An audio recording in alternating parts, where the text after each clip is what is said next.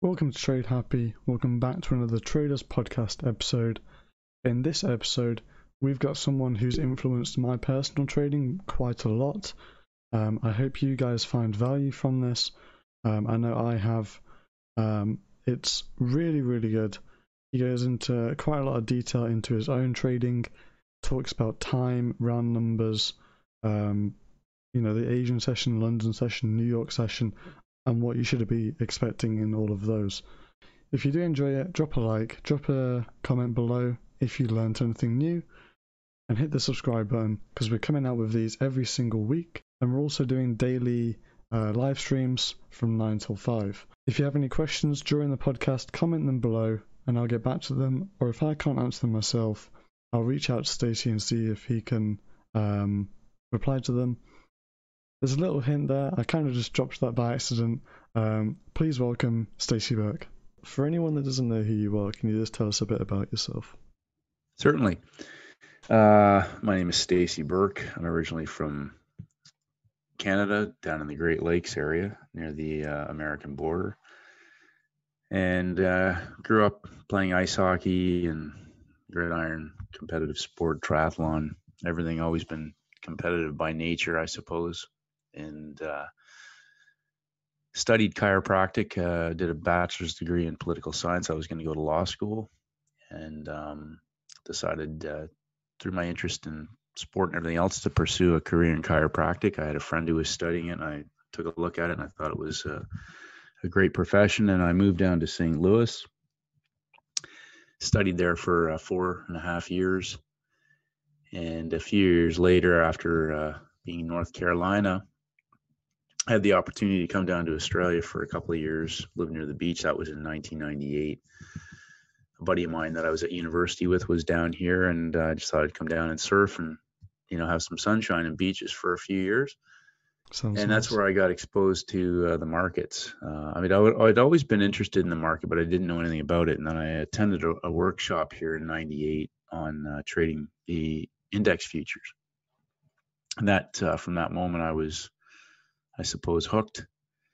And uh, the education that I received at that time was excellent. It was um, first class, very basic, uh, old school charting, uh, just simple charts, trend lines, um, you know, patterns, breakouts, uh, just different simple stuff. But it was a, a basic model. But I, of course, thought, well, if we can make some money trading this way, end of day, surely we must be able to make a lot more money if we get if we start trading interday Mm. And um, of course, we had a few trades that uh, worked out well, but we didn't really have a, a, system or any rules that we followed. And of course, that didn't end too well.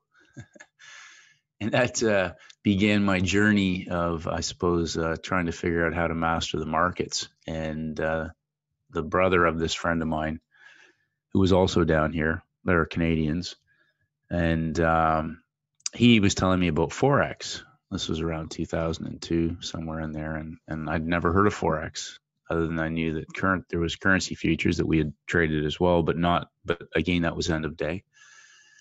But uh, from that beginning, where forex just was starting to become a retail product, um, you know, I attended another workshop with a guy here in Perth who uh, was a young guy who was trading fairly successful at the time, and uh, I learned a lot from him.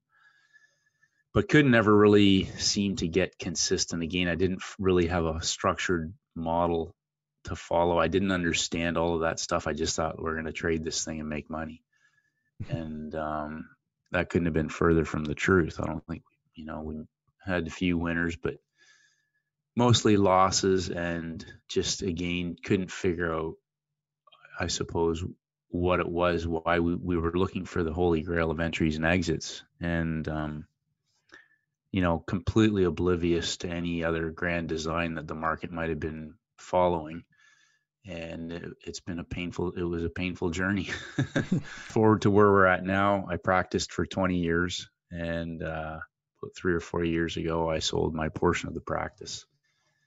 And at that point, I felt I was consistent enough to move off into trading full time. And from that point, uh, there's been challenges certainly, and nothing's ever a smooth road in the market. Uh, I think as time goes on, though, you start to well, hopefully you identify, I guess, what your strengths are and uh, what you need to do to manage yourself to hopefully stay in the game, and um, what you need to do to not only stay in the game but but grow your trading business and um, you know I suppose keep getting better. Mm. And what were your initial thoughts um, about trading? Did you have any initial uh, thoughts coming into it? Into trading, uh, just generally. Yeah. Well, I, I, I really, uh, as I said, uh, the education that I received at the time was was fantastic. I have a huge amount of respect for the two gentlemen that I learned from. Uh, I just couldn't understand why nobody had ever shown me anything about this before. Uh, you know, why didn't we learn anything like this in school, or how markets worked uh, in terms of trading them? Mm-hmm. And uh, I guess I, I suppose you're a bit naive to some degree. You think you, you look at some charts with technical analysis on them or basic, you know, just basic bar charts and some trend lines, and you think, well, I don't get why why didn't anybody show me this? It's pretty straightforward. But then I suppose you learn that, as we all learn, uh, the market's constantly evolving and dynamic, and um, you need to. There's a whole hidden agenda about the market, really that we tend, never tend to look at, and that's ourselves. uh, the market's always going to be uh, the same in the in the sense that it's it's going to be a variable, but you yourself as a person uh, are really the the one thing that you need to be. I suppose um, you need to master yourself because if you you are the uh, most important factor uh, and most of the trading stuff that's out there, you know, courses, all that stuff, never never address, you know, that we we give word service to trading psychology and all that. But at the end of the day, it's it's the trader. You know, you can have a you can have ten traders trading the same system, and they'll all have ten different results, not even similar at all in in nature. And and that's because the traders themselves are all wired so differently and have whole host of issues that will, you know, 90 some percent of retail traders end up blowing up or, or losing. And um, again, the question is, is it, is it the trading? Is it the markets or is it the trader? So I guess uh, two journeys, one trying to figure out the market and then realizing that even when you figure the market out that I had a whole lot of problems that I needed to sort out if I wanted to achieve certain goals doing this and um, mm. that was a process itself as well. Yeah. Can you briefly describe your strategy that you currently use now? Certainly. Um, I primarily fo- primarily focus uh, in that first couple hours specifically of the trading day for me is uh, yeah the I focus everything around New York time. So I suppose 8 to, to 11 p.m. is my Asian session. So that first hour is before the equity markets open. I know people message me and tell me Tokyo opens at certain times and all that. But to me, it's the first hour is the pre market or the setting up of the market. The second hour is, is when the market will typically put in a peak formation or make its move. And then the third hour uh, is taking the profits. Now, obviously, it's not like that every single session. Sometimes the move will happen in the first hour, especially if it's been building up in in terms of uh, creeping trends and coiling, uh, and sometimes it may be a creeping trend in that three hour window and move just at the end of that three hour window. So, but it's if you put you know these colored zones on your charts most of the time, nine times out of ten, the high and low will be in the middle of one of those three hour sessions. And so I focus my main emphasis is on buying low and selling high. And, uh, you know, of course, over the course of the week itself, Monday through Friday, we end up having trades that will sometimes come off the high of the week or the low of the week, moving to the other side. So I'm basically always sort of targeting uh, asymmetrical risk reward. I want to be buying, you know, if we picture, I always talk about picturing the price action like a box. And I want to be buying at the bottom of the box and keeping my risk nice and tight and selling up at the top of the box. You know, so I might buy low for a move up towards the high or to the middle of the box and vice versa for selling. And again, coming back to round numbers, just through observation, really, I just started to observe that, you know, the price action was moving off of numbers. And um, of course, you recognize that it, major round numbers seemed to have a bit more significance. And then as time went on, I could see that there was 50 pip shifts almost every session. Uh, no, not always, not always perfectly tradable, but there was movement where they would maybe extend out a quarter or, or into a quarter below, and then trade in that range, and then shift and then move it 50 pips the other way. Which again, coming back to uh, just sort of the psychology behind that, they would drag traders up high or down low and, and keep that trend creeping obviously uh, indicators, everything else will get traders following that trend before shifting and then moving at another 50 pips outside of that range. So obviously now traders are either stopped out or if they're holding on to that, their losses are growing to the point where, you know, most retail traders typically will have a 20, 25 pip stop somewhere in that range. Um, so if you think just in terms of numbers, if they're shifting it or trapping volume inside of those 25 pip boxes, uh, and then bang, all of a sudden they hit hit the high or the low, trigger stops or shift it and go back the other way. But if they move at 50 pips, now you're you're looking at some traders. If they've sold down low, they might be down 60, 70 pips. Uh, so the timings for me are really important. Uh, the round numbers and then the high and the low. I just uh, again through observation, through learning, and then sort of learning different pieces from people about how I think that the market, you know, would move towards taking money from the many and shifting it to the few.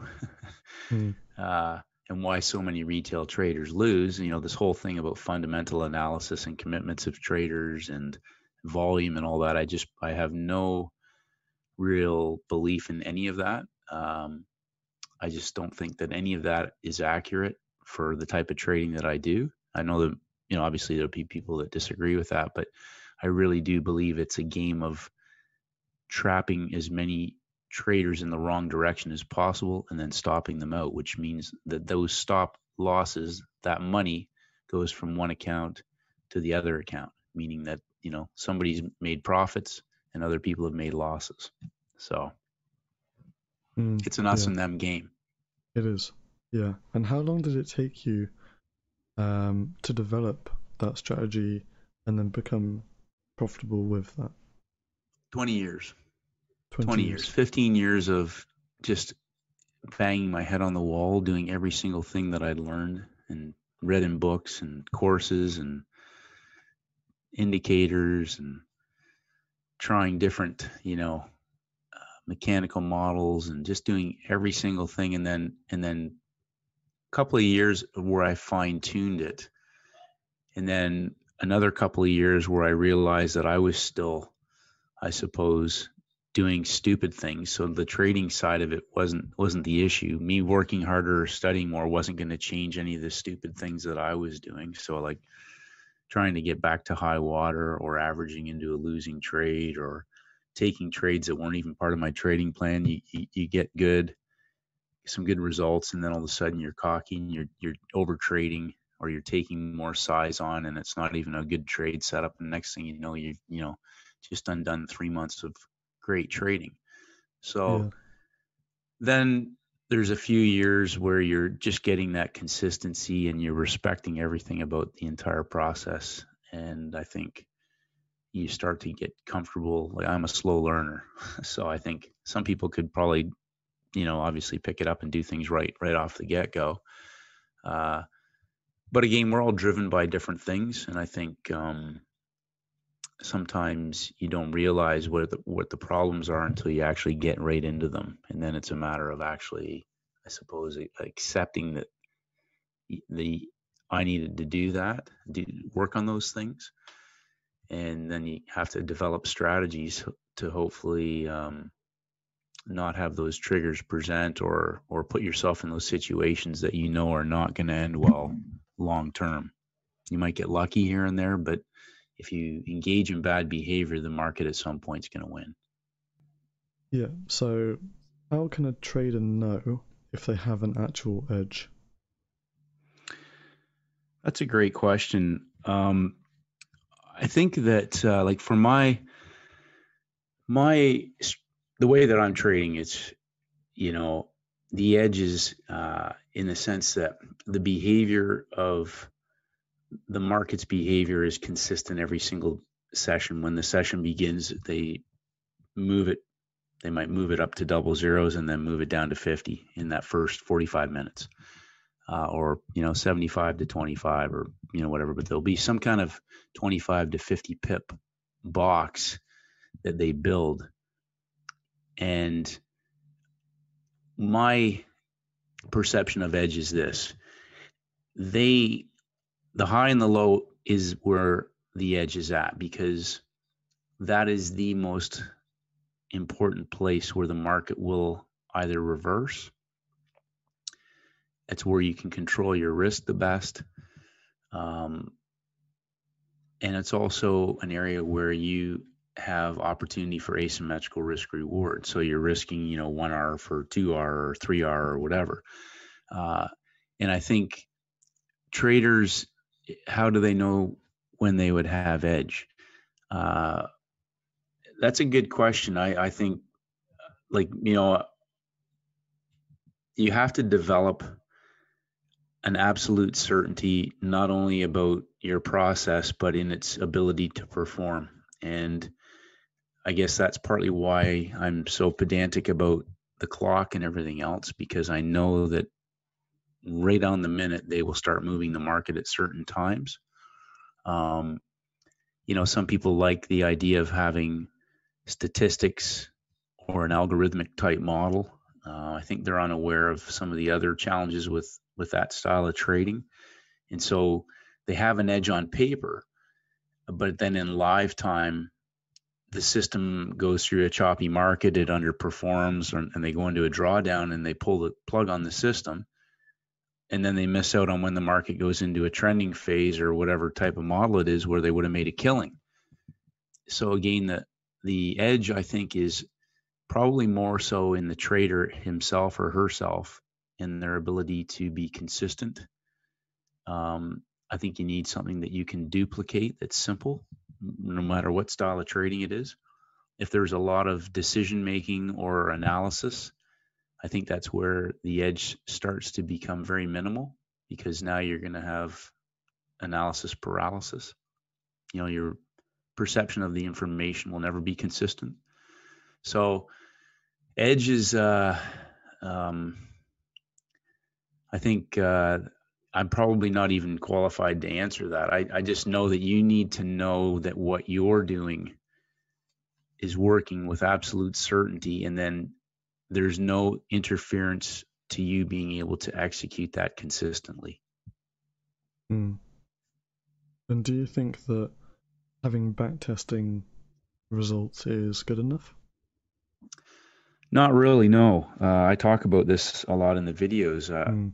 People want to know about backtesting. I think what I, I have a firm belief in backtesting how you're going to perform. So everything that I do everything that I tested, sort of shaped and modeled, was based on how I knew I would react when I was at the screen.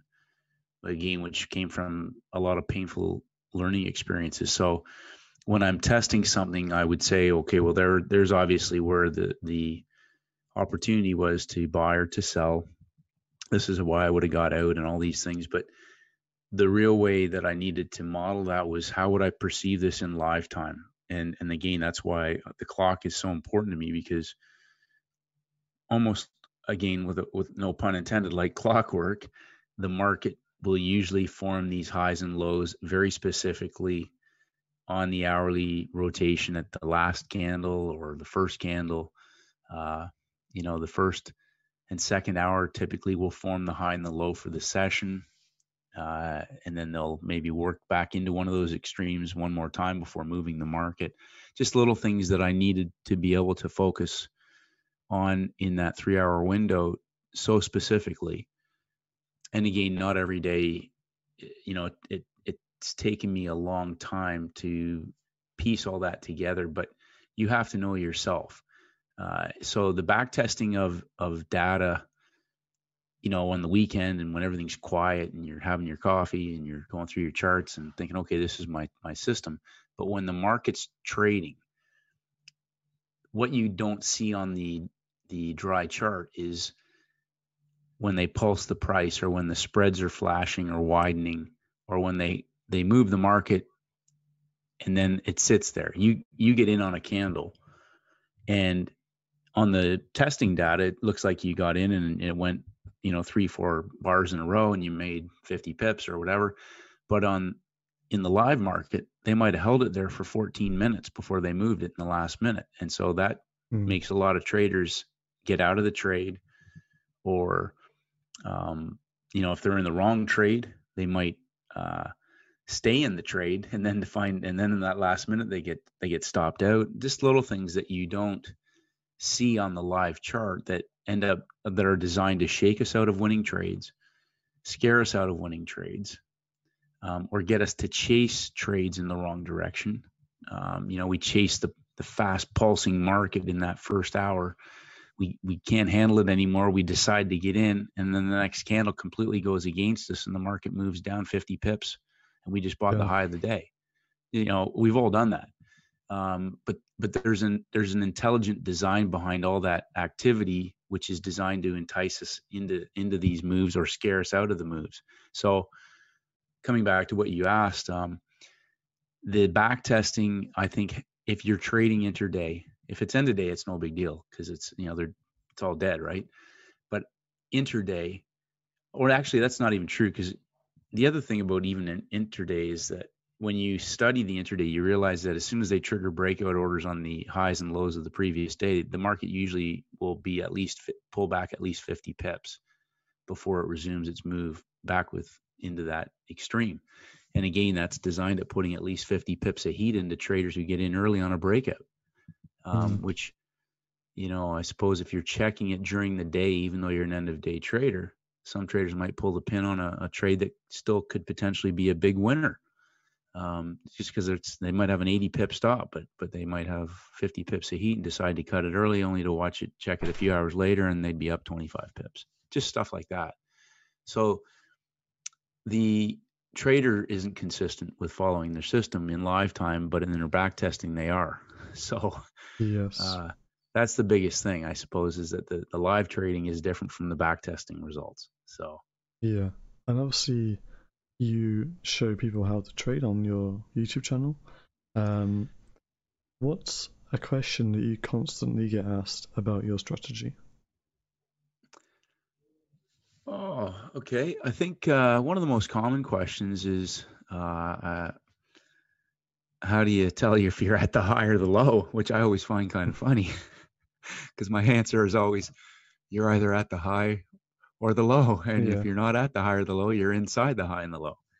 Um, so, yeah, there's a lot of a lot of qu- similar questions. So again, uh, timings. People are asking, always asking about timings, which is why I always tell them to Google. It's New York time. There is no other time for me. It's just New York time. Actually, now that I've just had a second to think about it, would be where do you actually get in? And mm my answer is is very clear in that you want an engulfment or a pin hammer. So essentially working from the high or from the low, assuming that it's not a trend day. So if we're working, it, it could be a trend day, but we're still working from the high and the low. They could break out, pull back, we're buying low, selling high in a trend. Um, but that engulfment or pin hammer in within that, especially within the equities hour, that middle hour, designates that they are locking in that extreme and and when they're when they lock that in or they're reversing the market sometimes it'll be a, a 25 pip candle. Sometimes it'll be very subtle. It'll be a small two bar formation, or or there'll be uh, like today on the pound Aussie, there was a beautiful little W at the bottom of the market. They engulfed it. It was right at uh, 50, uh, and that's an emphasis that they're done doing business down at that level. So the thesis behind that is that you can place yourself into the market with your stop in place with the confidence nothing's ever absolute for or for certain but you can place your stop and your position in the market with confidence that they are done doing business down there because if they are going to move the market now that means they've they're going to go back and get the other trader who's in profit from Asia, for example, like as today on the pound Aussie. Somebody shorted it, they were up 50 pips, they worked three pushes into the low, they engulfed it at the round numbers just before the Europe Open. If they go back down into that area where they've got three hours of volume trapped, who are now all underwater, they're all in losses or been stopped out. They're going to allow that money that they've now now got in their accounts, they're going to allow that money to go back to those traders who are in negative equity and and and allow that trader who's in profit in Asia to stay in profit. And again, mm the name of the game is to make sure nobody makes any money for them, and them being, you know, the bigger traders, the big, smart money institutions, banks, algos, whatever. Um, so that engulfment and pin hammer is a designation visually on the chart of the price action that they're going to now shift and go back to the other side. So the timings are very important with that because traders will often, you know, in the third hour, the market's already moved 25 or 50 pips and they get an engulfment candle and they short it. Meanwhile, they're shorting into a trend now and they get stopped out and they can't figure out what, you know, why that didn't work because they sold at the high and it's an engulfment, but the trade was already underway from the equities hour and and now you're into the fourth hour maybe so there's a very specific behavior once you get outside of that three hour window. They've locked in the high or the low and they're moving the market. And this is where you get into these, the zombie hours, I call it.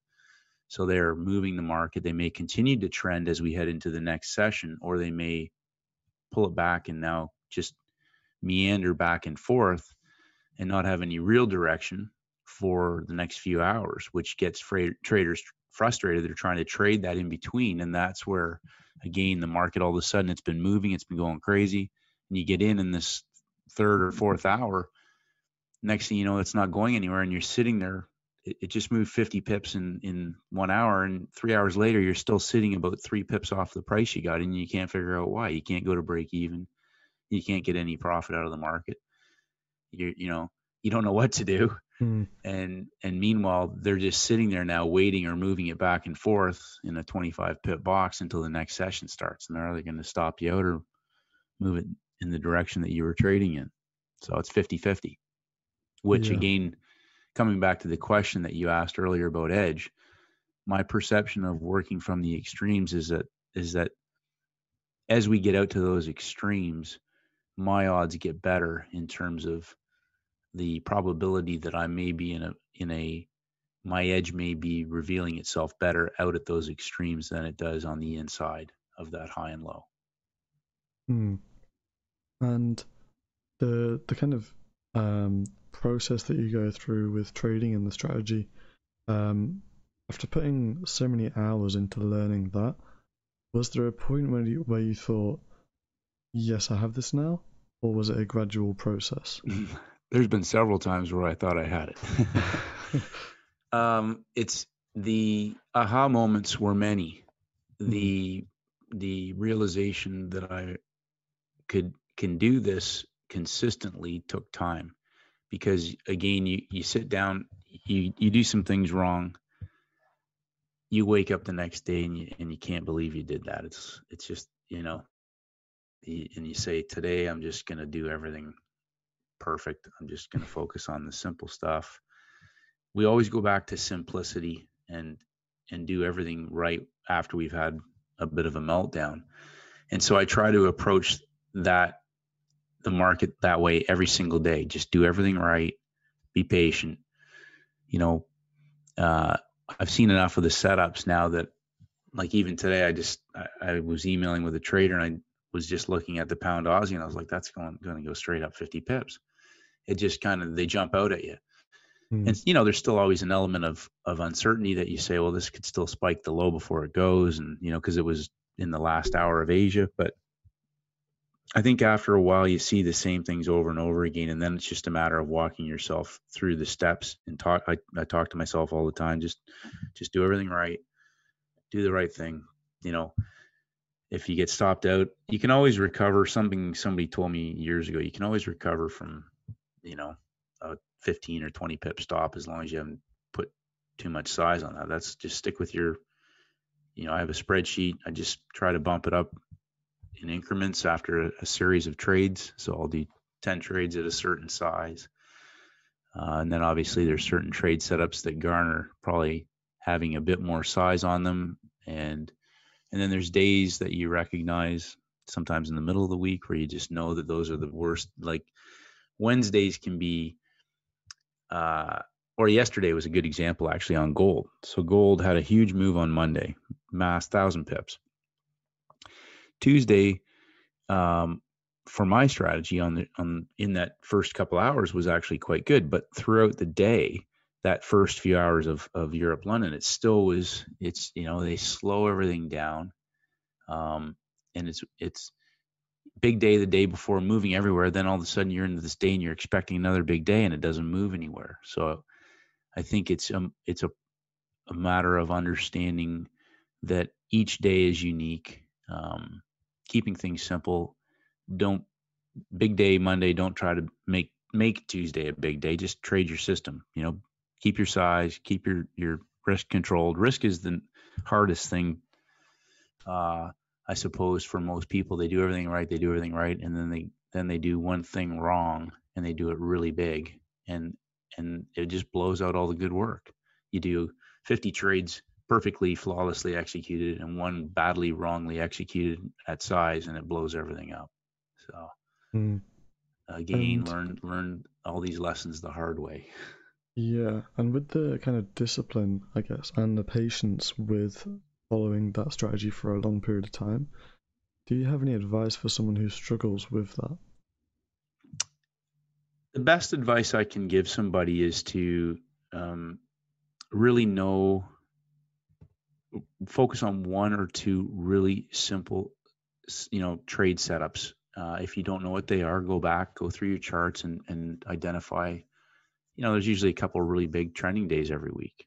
Um, focus on one or two simple setups, really focus on the risk side of things. If you do that right, uh, you can have a lot of losing trades and not not get blown out, but you can still get better.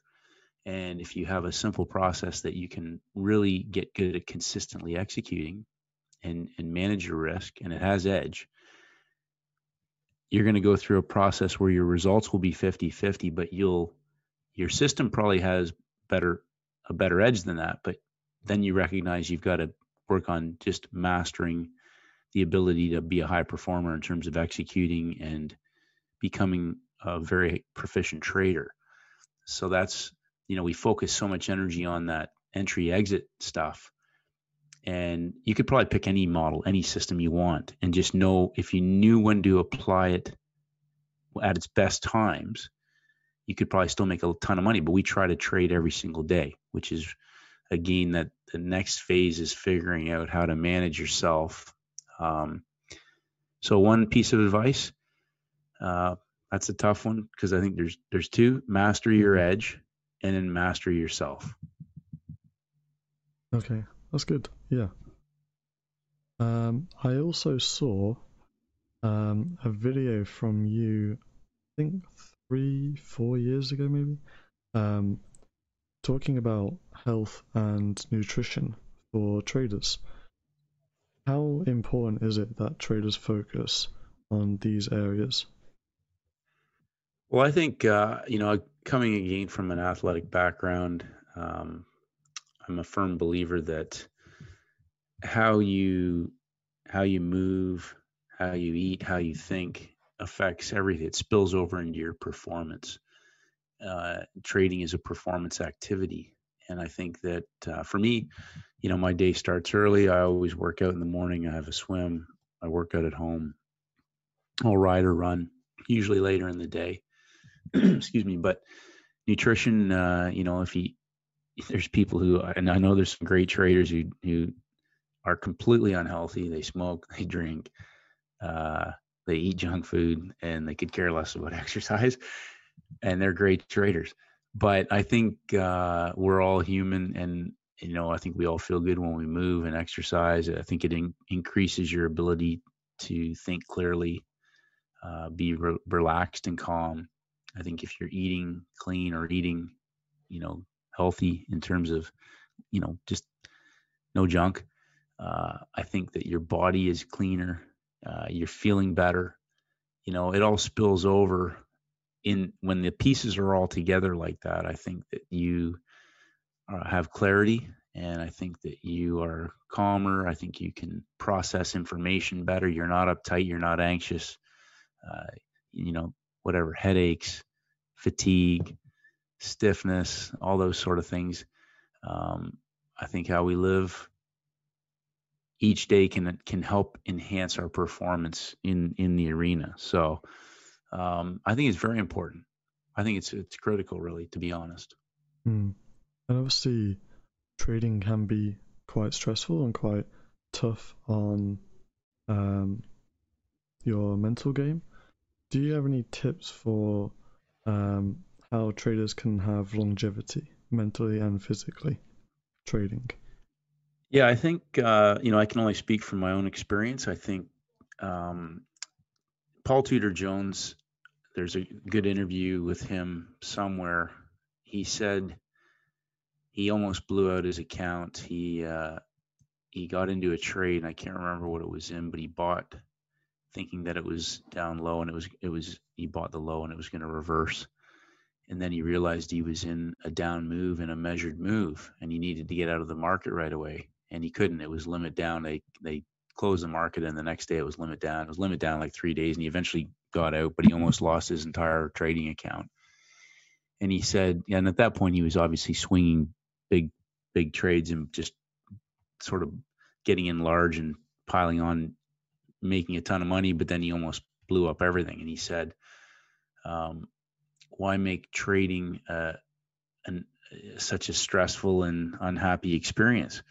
why not make it a, an enjoyable one? And I again coming back to how I piece things together, and you know I've done I've done I've done a lot of stupid things, trying to speed the process up, uh, and so that's one of the things that I try to make sure that I do every day with my position sizing is everything is make it an enjoyable experience. So again, trading at the size that you're comfortable with, and I think you need to, to build your size based on your results. So if you don't have results, you should be probably trading as small as possible and get the consistency. Um, consistency and confidence and knowing that you are totally in control of the variables, your variables, so that your consistency is there. That that gives you peace of mind. That gives you the confidence, and and then that minimizes stress. Stress comes from uncertainty, and mm-hmm. whether that's uncertainty about your edge, uncertainty be uncertainty about how you're going to behave at the screen um, you know uncertain if you're going to do stupid things and blow your account out that's what creates stress so again coming back to uh, the two things that traders need to do they need to master their edge so that you are like you know when they're, trying to shake you out of a winning trade you have the the full confidence to sit in there with your stop in place and let the market do what it's going to do. It's amazing how many times it will look like it's going to you know stop you out and it'll stop on a on a dime and reverse and and all of a sudden start going in the other direction. Had you gotten out of that trade and, and it did that today on uh, pound aussie if you look on the shorter time frames it, it stopped, went down three bars before it reversed on the one minute. And um, it definitely would have shook out some traders that were in early and then bang it went up 75 pips. So I think uh, you need to have the confidence in your consistency in your model. It's got to be simple so that you know there's not a lot of again uncertainty from from you executing it. Nothing interfering with you executing that on a regular basis when that opportunity presents and then knowing that you are in control of yourself you know in in terms of your behavior your emotions you're not you know you get in a fight with your spouse or your friend whatever or you just got a big bill or you got stopped out on a trade you're not going to react uh, and do things that are going to completely violate all the things that you didn't see in your back testing mm. so stress comes from not being in control of of your behavior. It, it comes from not having certainty about your process. You know, all of those things. So, if traders want to, you know, obviously there's always stress when you're trading your own capital. So, you know, even with that, setting yourself up properly to be able to trade, um, not having to trade to make money every single day, but having money put aside so that you can cover your expenses, but also producing results and trading and increasing size as your results dictate and just you know baby stepping it baby steps in this game can work because it's a com you know compounding effect so patience is hard. We want it now. Yeah. So. Um and you've you've talked about quite a lot of uh bigger traders in terms of like uh people like traders that other traders know. Um What's the worst piece of advice that you've been given? Uh, well, I've had traders tell me they don't use stops. Um, I think I, I, can understand their rationale with not having stops in the market. Uh, I think for the average person, I think for most people, that's a big mistake, uh, a huge mistake, because we all say we're going to get out at a certain point, and when it moves to that point, we say we're going to give it a bit more wiggle room, and that wiggle room can tend to get bigger. And then uh, some traders, I know from my own experience, uh, you get to a point where that starts to balloon out, and then you get into the the mentality where you don't care. You're just going to let it go until it comes back, and and that's where a lot of traders end up blowing their accounts out. I know a guy that lost twenty-seven million dollars. Um, really? I know another gentleman who uh, we talked about this in the video today. He shorted the pound yen at the low of the year a couple of years ago, just intraday trading, and he refused to get out of the trade. And he held on to it, and it, and it ended up being the low of the year, and it, it cost him somewhere in the area of ninety or hundred thousand dollars. So, wow. uh, and again, that the hardest thing I, I, spoke to a gentleman uh, I was on a webinar with him a few months ago peter anderson gentleman in sydney and he talked about being uh, in a trade back when 9-11 happened and uh, the margins and everything blew out because of the the uh, plane crashes. And that forced him into a position to meet these margin calls and uh, that ended up shutting closing closing him down and and it took him a few years he said to recover from that and not only financially but you know emotionally getting over that experience. And that's what i think traders underestimate is the damage it does psychologically. It's not even sometimes the loss itself is is big but it's more about the damage you do to yourself and and how many times maybe you've done that and how many times can you come back from that. Uh, but it's more about even knowing that you did the wrong thing. And and that's evident that again you're not really trading you're just you're gambling. And you know i've been guilty of that. It's it's a hard thing not to do.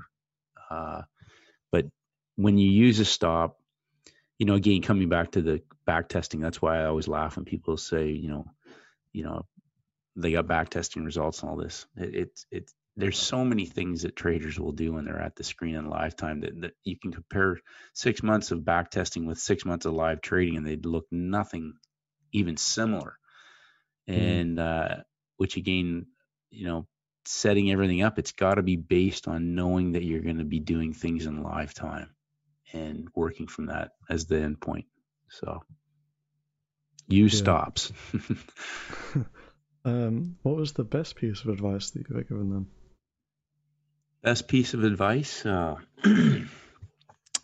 I've had a lot of really good mentors. Um, I don't know one one specific piece of advice. Well, actually, I could tell you, Brent Penfold, he has a good saying. He's he's always said this is learn to be a good loser or le- learn to be the best loser, and um, you know that again being a slow learner that took me a little while to really fully embrace and um, i think that is probably the best piece of advice if you're a good loser and you have edge you can become a great trader hmm. um, my final question is what's some non-conventional advice that you would give to a new trader that wants to succeed do not read books, buy courses. um, everything that's out there in, in, the retail industry is is is got it backwards. Uh, course, all those courses and everything else, I think, are uh, for the most part, ninety percent of them are just regurgitated uh, rubbish. Mm. Um, a non-conventional advice uh, watch the clock. Pay attention very specifically to the clock at certain times, right to the minute, and how the market behaves. You'll be amazed at how how important the timing is more than anything else. And that comes back to how uh, algorithms work. They work very specifically from highs and lows at certain times, um, and that's pretty much it. Great. Um, is there anything else that you'd like to say? And also, uh, where can people find you? I'd just like to say thank you for having me, Jacob. Uh, you know, I love I love trading. Um, my wife would attest to the fact that you know I've spent 20 years, of, and my kids are you know young teenagers now, and and I've spent a lot of hours. I mean, I, I'm I'm always at everything that with that they do, but still, there's been a lot of hard work going into this. I don't think it has to be that hard. I I did things the hard way.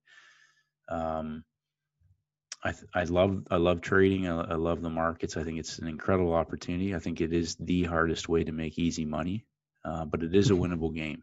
It is a winnable game. The big variable that people really need to work on is themselves. Uh, you you're enticed into thinking that you need to to do all these things or you trade you need to trade all the time and, and like as we saw today one trade today that's over in one hour uh, those are the tr- sort of trades that you want to take and even if you only took a couple of those a week you, would you'd, you'd be miles ahead. You, you could easily do you know triple digit returns on your account. But because we do all these other things we trade we trade more frequently. We take trades that are just you know piker trades that end up costing us money. They, you know, we do stupid things, you know, impulsive, erratic things when we're in a losing trade. We'll average into it, or we'll move our stops, or we'll do whatever. That just stuff that damages us. So, mm. if you can really focus on some simple things, and then step back and don't do anything that's going to do damage, and then just try to duplicate that and, and do less, you could probably do extremely well in trading you know you you can do as i'm sure you're aware you can do damage at any point regardless which is why you you know i built in a, a lot of little steps even now just making you know with your how big you'll trade your account taking stuff out yeah. keeping it a certain size uh, but it's i suppose um, gets a little bit easier i always um, compare things to uh, I'm, I'm a person who drinks is only ever one drink away from opening up, I guess, a can of worms. Mm. And so it's it's like, you know, I have my rules, even with the timings. Like today at five o'clock my time, I just get up and walk away and shut the charts off, which I never used to do. I leave them on all the time, whereas now I shut them off, uh, only because it's just like walking by, you know, even when you, you, might just pop by to have a look and then something looks really good and you're outside of your window next thing you know you're caught into something and you're sitting there six hours later and you're still trying to get out of it now yeah. and just stupid stuff uh, you know i've done so many stupid things and, and again i just kept peeling back the onion and seeing things that were happening not not completely understanding that and then you know again learning from people and putting pieces of the puzzle together uh, which even now like you know i've spent days just watching the one minute chart and the clock and just how many pips and when it moves and why it doesn't go to the high why it doesn't go to the low all these little things and then just learning and finding out why you know? You know not knowing uh, everything obviously but pulling the curtain back enough and then just seeing like you know one thing about gold right now it's in the pound it's very similar. Uh, all the pairs are very similar. They all do the same behaviors. Like i talk about it in this this 12 candle window. Um, you know the algos kick in at a certain time and you can you can you could cut everything out except for those 12 candles and still trade that. You could still trade that chart. Just knowing that you want to be selling high or buying low or buying a breakout pullback, you know, a continuation. Mm. So like in the old days when you were doing futures, there's always, you know, even with shares, there's gaps, right? There's gaps in the charts. Um, and the futures charts are really no different than if you just took the 12 candles, um, assuming they're using 15 minute charts and just looked at those by themselves. It's a new session. Uh, you might have the previous session's highs and lows, you know, just like market profile, the point of control, and then and then bang, there's another session that opens. So uh, everything in between, in a lot of cases, is is designed to trap people or to extend the market out further before they reverse it in the next session. So, mm. but anyways, it's an it's a living organism, and it's uh, it's you know it's hunting us, and I'm hunting it. Yeah. So, I mean, but I, uh, you know, sorry, I was just going to say one thing. I, you know, just with what I've sort of tweaked things down for myself is that, uh, you know, when I get a trade, I, you know, today, like I'm in, I'm out, I'm done. I don't want to, mm. I've given money back. I've not taken profits. I've held on, gotten stopped out at break even. Like the wor- the most frustrating thing, as I'm sure you are aware, is you do the work, you get into a trade, you're in a good trade, and you get spiked out or you get stopped out of break even. That's hard because you've you've worked hard and then they get you. And mm-hmm. that's where I always used to say, like, you know, you you got to take something off the table. And um, which is why, like, I watched interesting on gold, they did the same thing. Um,